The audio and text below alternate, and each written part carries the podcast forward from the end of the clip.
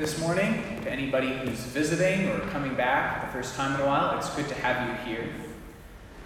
At the beginning of this school year, the chaplains at Harvard University elected their head chaplain for the year. His name is Greg Epstein, and he is an atheist. Now, as you can imagine, that has drawn some positive attention and some negative attention from a number of corners. Greg Epstein wrote a book intriguingly titled Good Without God. And we might imagine, first and foremost, ourselves, but also kind of experimentally, Greg Epstein running up in front of Jesus and saying what this young man says to him Good teacher, what must I do to inherit eternal life? That is what a lot of people think Jesus is not truly human and truly divine, but just a good teacher. And then it's important to, to pay attention to what Jesus says next. He says, Why do you call me good? No one is good but God alone. Good without God. Interesting. Often, our experience of Jesus, our perception of him, can get kind of clouded by impressions we have about maybe what he says in the gospel or what other people have told us. Uh, and so it's really important just to pay attention to Scripture. If you watch a lot of YouTube videos, you know that excellent and pertinent question what does the fox say? It's also important, maybe more important, to ask what does the text say? And so this is what Jesus then says to him. He goes through seven of the commandments. The way we go through them, usually the first three pertain to our relationship with God, and the remaining seven pertain to our relationship with our neighbor. And so Jesus names just the seven that pertain to our neighbor, and Greg Epstein uh, was raised in a Jewish household, so he might even be able to say with this young man in the gospel, Master, all of these I have kept from my youth. But then Jesus says to this young man, You are lacking one thing. Go, sell everything you have, give to the poor, and come follow me. Jesus seems to suggest, actually, that there is something he is looking for from us that is more than just following the commandments. There are lots of Christians who don't follow the commandments. There are a number of atheists who follow a good number of the commandments.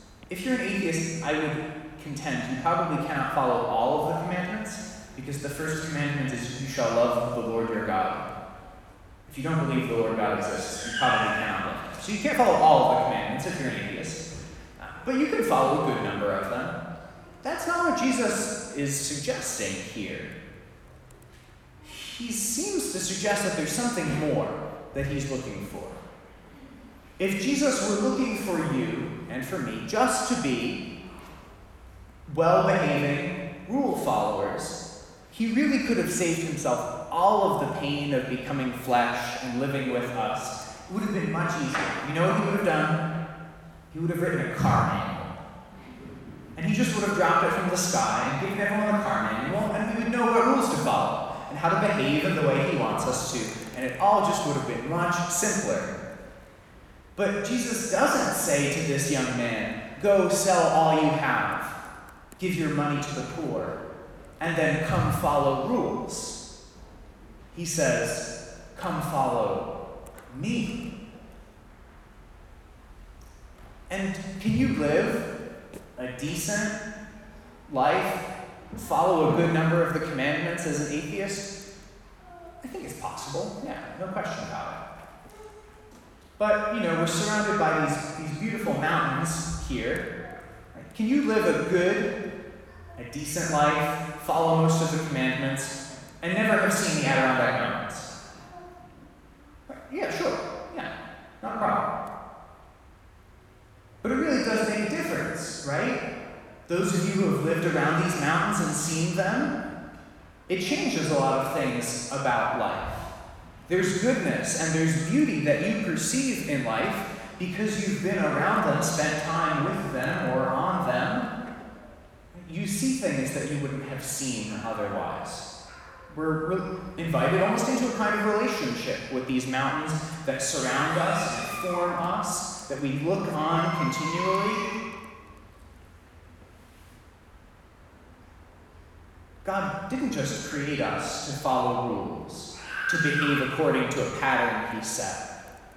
He made us for a relationship.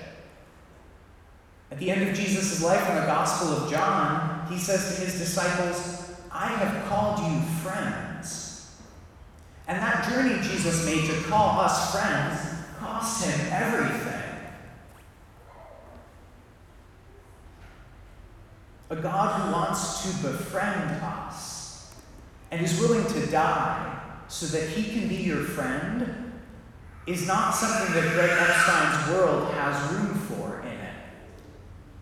But man, I have to say, as somebody who, at a certain point in my life, was an atheist, that's a long story for some other time, I'm so grateful that every time I fall and I fail, which is often, there is a God who forgives me in the sacrament of reconciliation and waits for me and calls me his friend. Can you have a decent life without that? Yeah. But is life really different with that? Yes. I don't know if you like the band U2. They have a song called Still Haven't Found What I'm Looking For. And it seems to be a kind of angsty reflection on a person looking for God. But I think that some of its words also speak very beautifully to the way that God is pursuing us.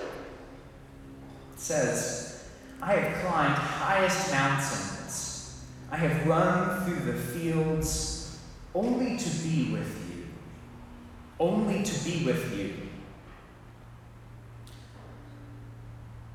I have run, I have crawled, I have scaled city walls only to be with you. And then Bono, who was once a rich young man, is now a older rich man, says, And I still haven't found what I'm looking for. But maybe the Lord who made those mountains, who created us for a relationship with Him, looks at us and wonders, questions.